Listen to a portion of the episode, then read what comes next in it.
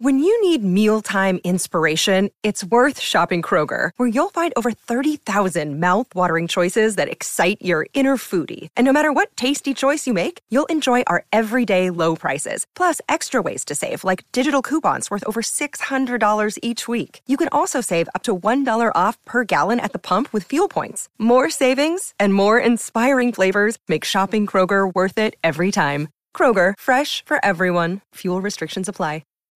Coming up on today's episode, it's a mailbag edition, getting into your questions and comments about the Jets' defense corps, plus a potential alternate trade scenario. We get into that as well. Hello, everybody. Hi. Recording live from somewhere.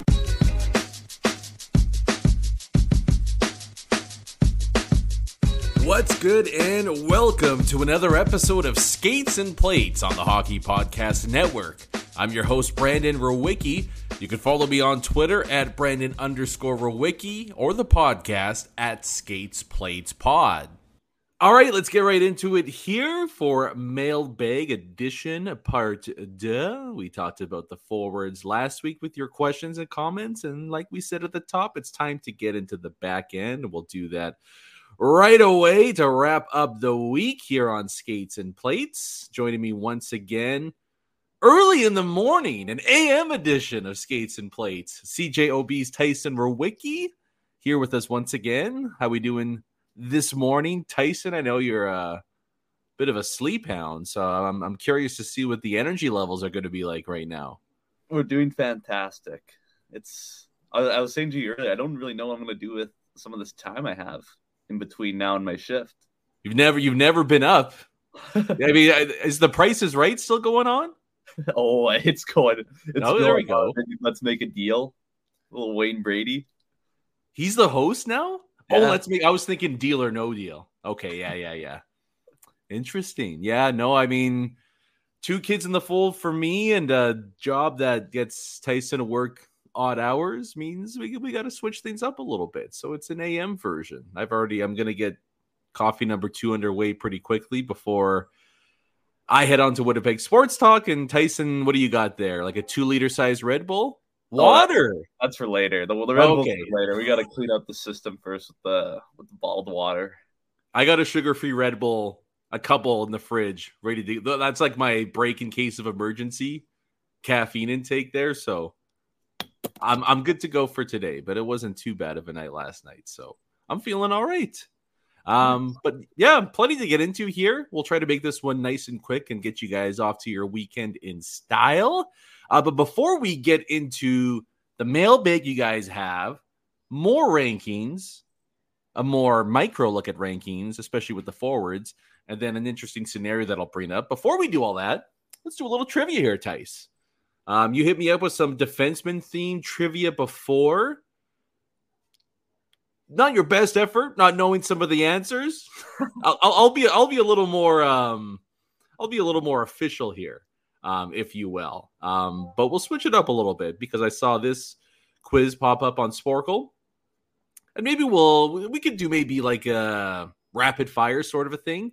Um, but the theme of the quiz, quite simply, second in points.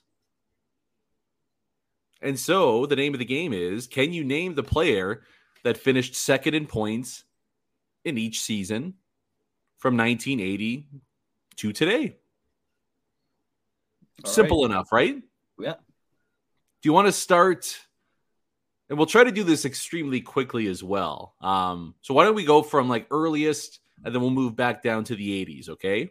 Sure. So I'll give you the, so this is the, the the previous season, and I'll just, I'll give you the team name. Might be a little bit hard for you to go rapid fire without it. Um, and then we'll see how you do. Okay. Pretty easy to start off with. Um, the Edmonton Oilers. Dreisaitl. Nice. The year before that, somebody from the Florida Panthers. Huberto. Okay, good job. Um, we've got a bunch of Oilers for the next three. Do you want to take a stab at who that might be? Leon. And uh, if it's not Leon, it's it's McDavid. Yeah, there we go. Good stuff. Okay, seventeen eighteen, the Flyers. Drew. sixteen seventeen, the Penguins. Crosby. All right. So far, so good. Uh, fifteen sixteen, Chicago. Kane. After that, the Islanders. Tavares. The Ducks. Getzlav. Yes. Uh, back-to-back Lightning. Actually, three in a row, the Lightning. Two different players. Uh, Stamkos and Saint Louis. All right. Um, oh nine ten, oh eight oh nine. Same player from the Capitals. Ovechkin. Then the Penguins. Oh, and oh eight? oh seven oh eight. Crosby. You idiot. It's Malkin. Malkin. I, I, that's why I paused, too. I was like, is that the one where... Yeah, I mean, it's one of them. Um, oh six oh seven, the Sharks. Jumbo. Jumbo. Uh, then the Rangers. oh five oh six. Yeah. Jágr.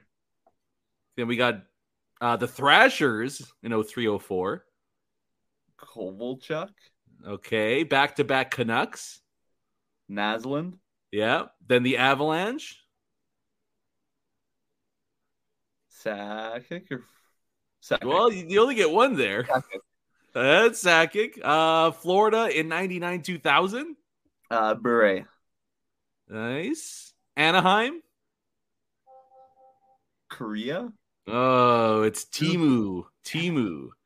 Uh, we'll just do the nineties here. Wrap it up quick. We got Penguins back-to-back, same guy, ninety-five. Uh, ninety-five, ninety-six, ninety-four, ninety-five. Uh, Mario? That uh, would be Armour. Um, Red Wings, ninety-three, ninety-four. Uh, Fedorov? Yes. Sabres, ninety-two, ninety-three. Oh. McGillney? Oh, good. Not bad, but it's actually Pat LaFontaine. LaFontaine. I think he had one forty-eight that year. Holy and then we'll wrap it up, Tyson. Bit of a tricky one. The Penguins, ninety-one, ninety-two. It's not Lemieux, if you said tricky, and it's not Jágr. Ron Francis? It's a solid guess, but that would be Kevin Stevens. Oh. One of the O G power forwards of the nineties. All right. Good work. Pretty solid stuff there. Uh, let's, you know what, keep the forward talk going before we shift to uh, the defense here. I thought this would be interesting to do because we talked about it in our, in our previous episode. Um, and this is maybe just a bit more of a, I guess, quote-unquote, official ranking here. Um, but Jay Fresh Hockey, you probably follow him on Twitter, uh, the creator of those player cards. If you don't, give him a follow. He's great. Um, but what I like most about this, Tyson, is somebody else did the hard work for me, and we get to reap the rewards from it. Uh, but he put together a fan ranking of the forwards heading into this upcoming season. Not team, but just forward by forward, okay? And he compiled almost three hundred thousand fan votes.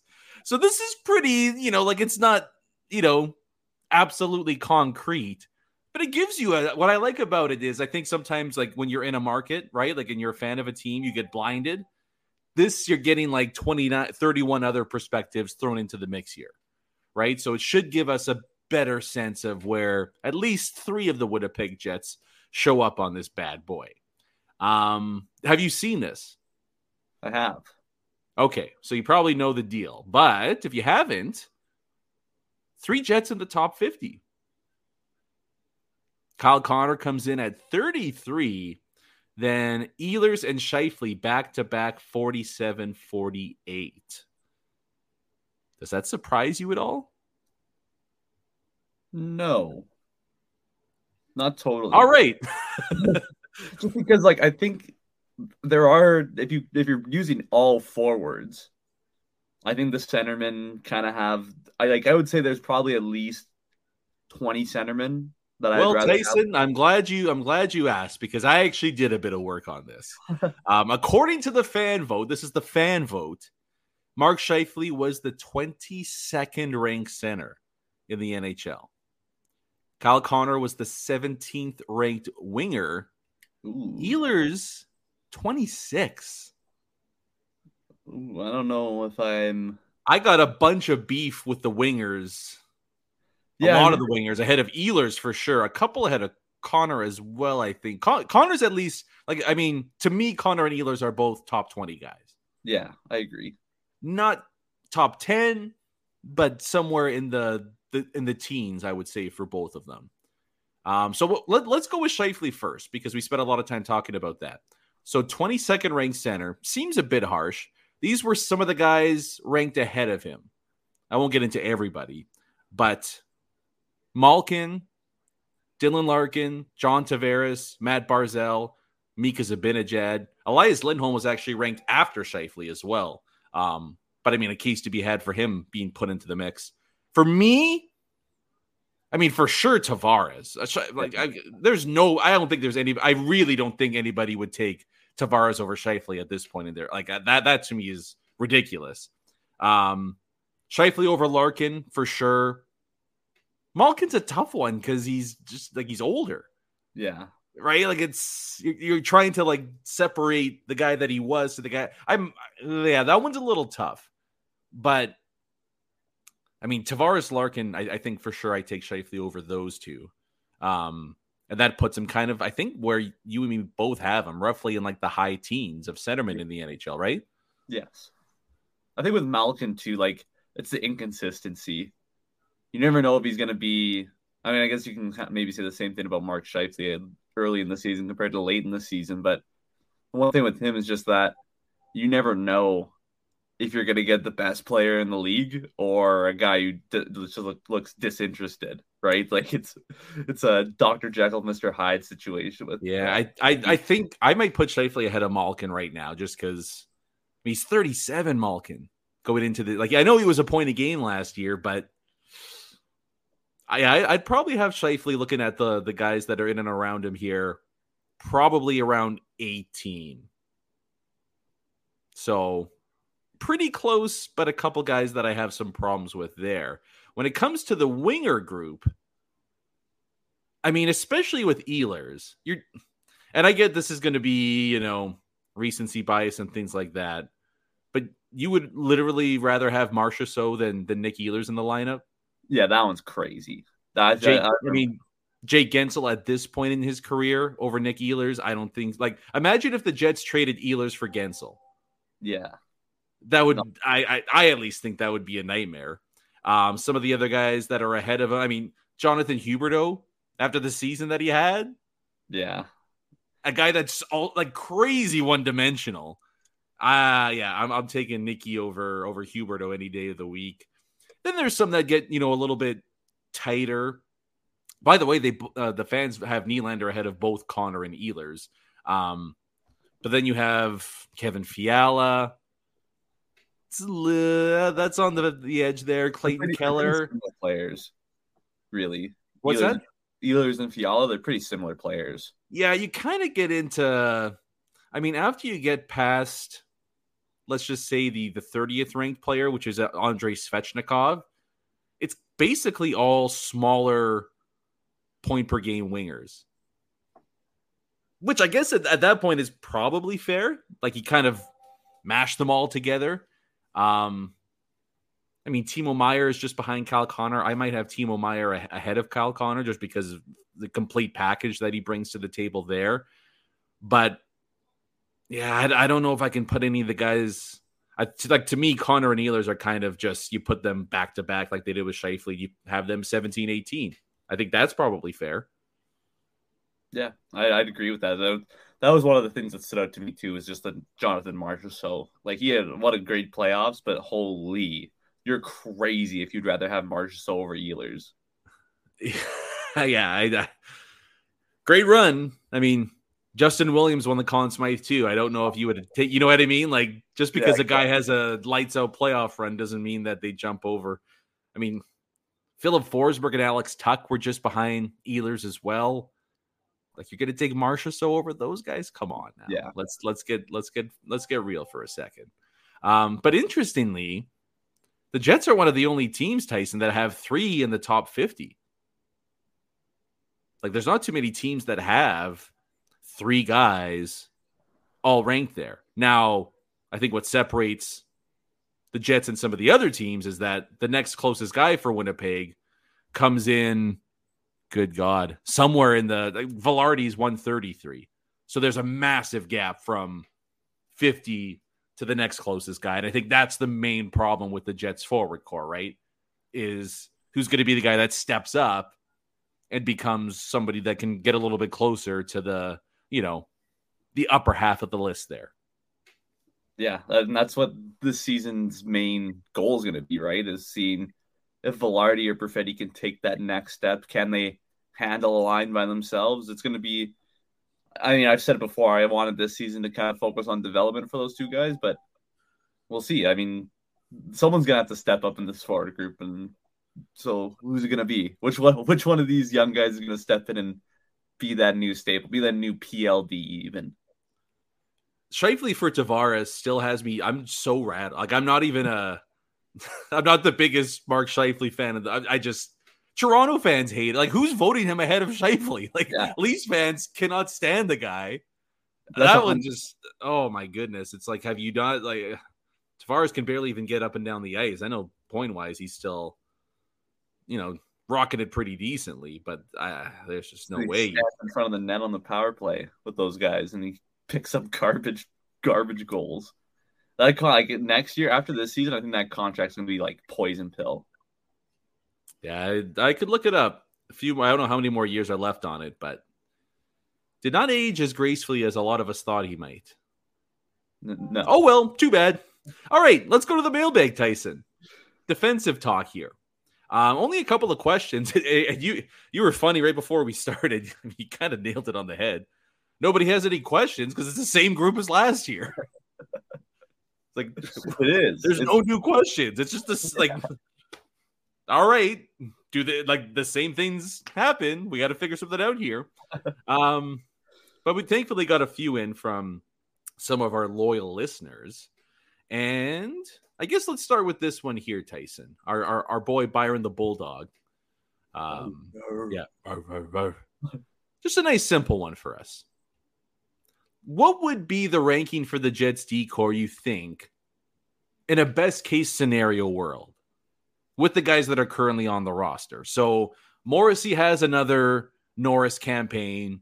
DeMello is solid and steady on the top pair as his partner. Neil Pionk is the guy that he was his first year in Winnipeg. Let's say Sandberg is a more than capable partner for Neil Pionk.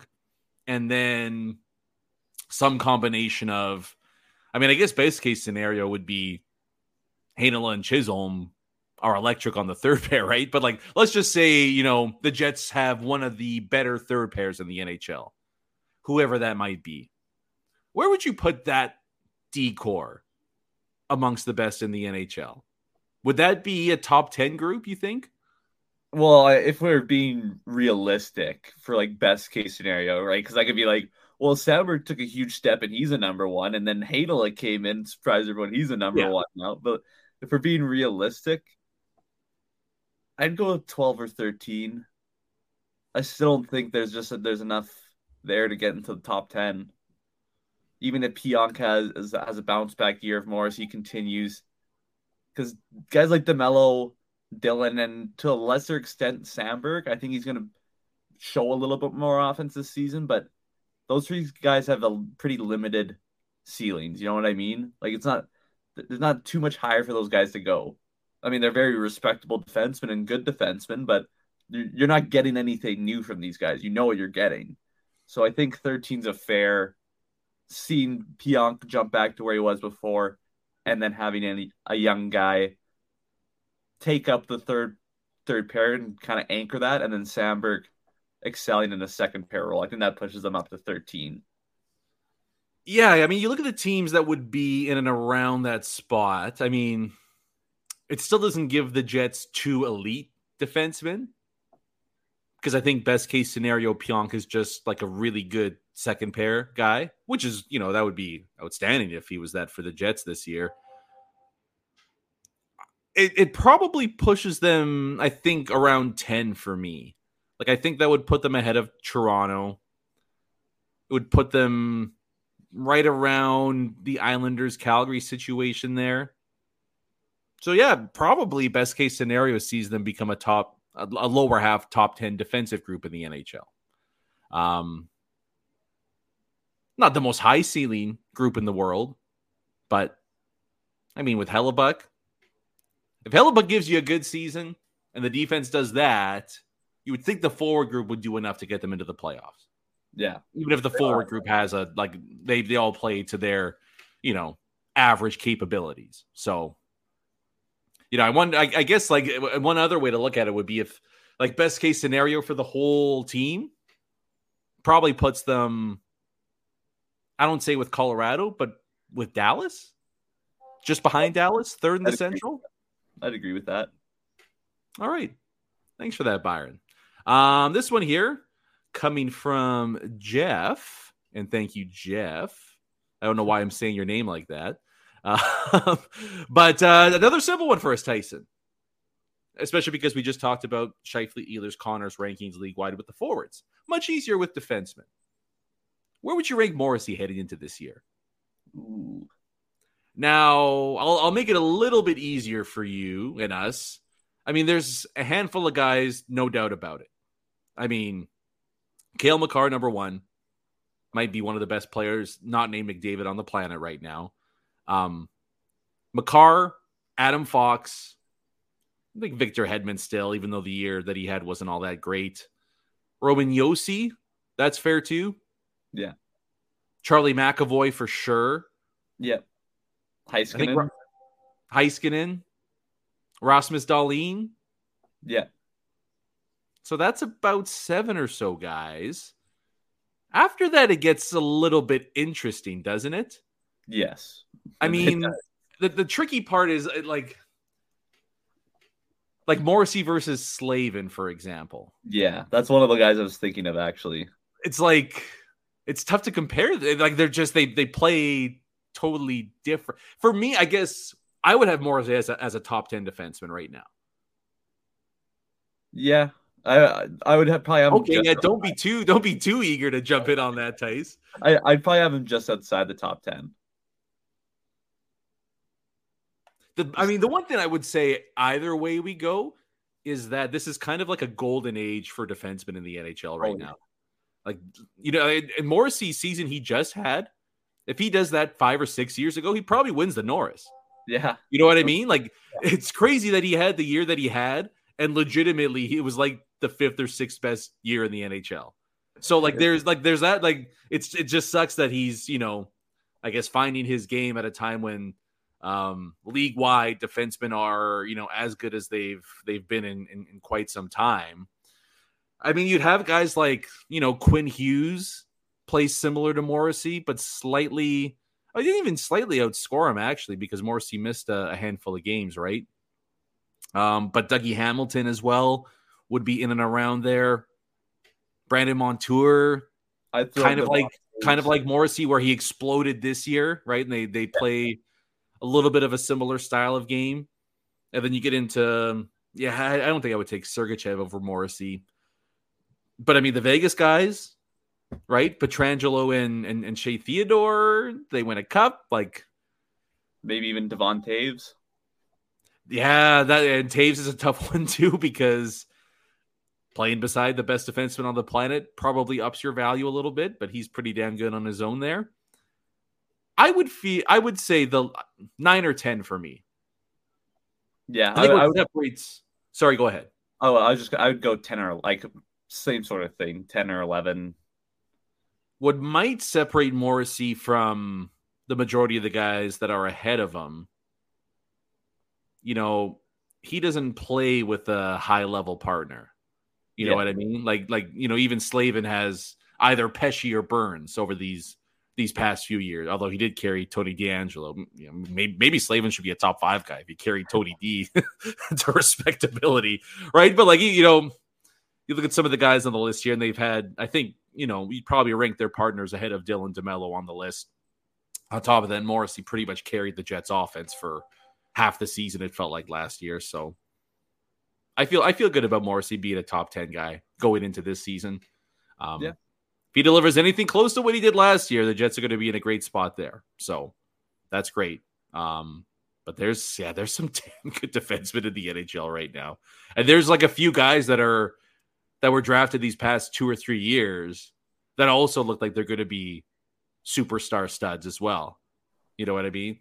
And Mo Seider could come up and have a seventy-point campaign this year to go along with what he does in his own end of the ice. So he's going to, like, that's the crazy thing. It's like you're a top ten guy now. Okay, do that for the next two, three years, and you'll probably just stay there. You won't even move up the rankings any bit, which is just wild. Um, but yeah, defensemen are defensemen are pretty fun to watch nowadays. Um, and then we'll get to this last one here, Tyson. And this isn't even a reader comment or question because it's mine. And I thought about this the other day, and I had mentioned it to you, and we, you know, probably I think we waited until this week's episode to get into it.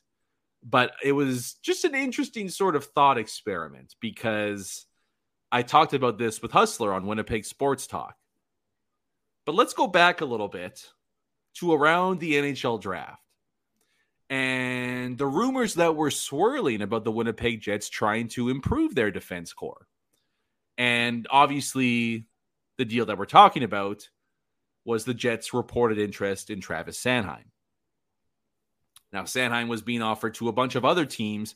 The asking price, we won't quibble about it too much, was essentially a first-round pick and one of your high-priced defensemen. Is that fair to say? Yeah. So now that we know what the price was, and more interestingly, now that we know who the Jets picked, would you do the trade, Tyson? And so would you do this trade here? That I think it would have been from Winnipeg's side of things. Would you have traded Nate Schmidt and Colby Barlow for Travis Sanheim? No. That was I, I, pretty much my exact reaction. Like, yeah, no. It's, it's especially like when you see a face value, you're like, oh, hell no. There's no way we're doing that. But if you think about, like, you're getting a top four D man for the next six years. In theory. Yeah. Yeah, exactly. For the next six years. And you're locking him in behind Morrissey. Well, w- wasn't it eight years? Oh, yeah. Eight, eight, eight years. Yeah. Yeah, exactly. So you're that's your number two anchor for the next eight years. And then you don't have to worry about it. And the guy being from from Manitoba, Elkhorn, like, I think that he is he's probably open to staying here for a long time. But well, the good, Barlow, I mean, the good thing, Tyson, would have been you don't have a choice, Travis. Yeah, so. No kidding. But Colby Barlow, like, that makes it a little tough. Uh, he's what's what's interesting to me, Tyson, is it. And it's almost like you're humanizing the at, but like once you put a name and a face to the pick, then it's like, no, we're not doing that. Yeah. But but when it was a first and, and Schmidt, it's like, huh, interesting. Exactly. But I, I I agree with you in the sense that, you know, the way the, the board fell for the Jets, that would be too big of a price to pay, I think. Especially yeah. with the fact that, you know, again, in theory, you're getting the top four defenseman. There's no guarantee that Sanheim would be somebody like that, right? Like when you're trading for Chychrun, there's a lot more upside. Like, you know, a first and Schmidt for Chychrun, even if it was Colby Barlow, it's like, okay, well, you know, ceiling wise, we're getting a, a pretty legitimate asset here. Like yeah. that, that makes a lot more sense to me. Um, but I think, I mean, it's got to be eighty, ninety percent in favor of the Jets standing pat there and actually being in favor of Chevy standing in pat for once and, and holding off on making the move there, even though it would alleviate five point eight, five point nine million dollars off the Jets cap by moving Schmidt to go along with it. Yeah. I mean, you would be taking on Tra- Sanheim's cap hit, but then it's more and more of a acceptable role for that salary instead of Nate Schmidt's almost six million dollars playing third pair. Like it's, It's intriguing, but yeah, once you once you know that Colby Barlow's the pick, it makes it a lot tougher. Yeah, funny, but good. I'm not. I mean, I'm not the biggest Sanheim fan in the world. Having to watch him play, um, unfortunately, having to watch the Flyers play these past few years. So I yeah, too much risk for me not knowing that he may or may not be, you know, a high end second pair defenseman or not. Um, but I'll tell you what. Probably going to enjoy watching Colby Barlow score twenty-five, thirty goals for the Jets in about uh, three or four years' time. I don't think he's going to be all that far away. And uh, we'll, we'll we'll deal with the Schmidt cap it right now, but I think the fans will enjoy Colby Barlow's output in a couple years' time. Um, but that's going to do it for us on the episode here. Thanks for your questions and comments once again on the Reader Mailbag. Um, might be a bit of change of plans for next week. I uh, will be out of town on a work-related trip, so might be tough to get in an episode or two. So just make sure you stay tuned. Uh, make sure you subscribe on whichever podcast platform you listen to us on. And uh, whenever the episodes come out, you'll get that little ding and be ready to go. Um, either way, though, we will be back sometime soon. Our next episode will have the goaltending rankings. What it is for now. For now, it's good. Next year might be a bit of a different story, but we'll enjoy the rankings on um, late August at the very least, where the Winnipeg Jets will uh, find themselves sitting pretty once again there. Um, so, yeah, just uh, stay tuned for when the episode comes out. We'll come out sometime in the next week or so. Uh, but until then, thank you guys for stopping by and listening once again to another episode of Skates and Plates on the Hockey Podcast Network. I'm your host, Brandon Rewicki. C J O B's Tyson Rewicki with us once again. We'll be back at it shortly. Until then, though, enjoy the rest of uh, the final day of your work week and have a great weekend, everybody. Stay safe and have a good time, and we'll talk to you soon. Peace.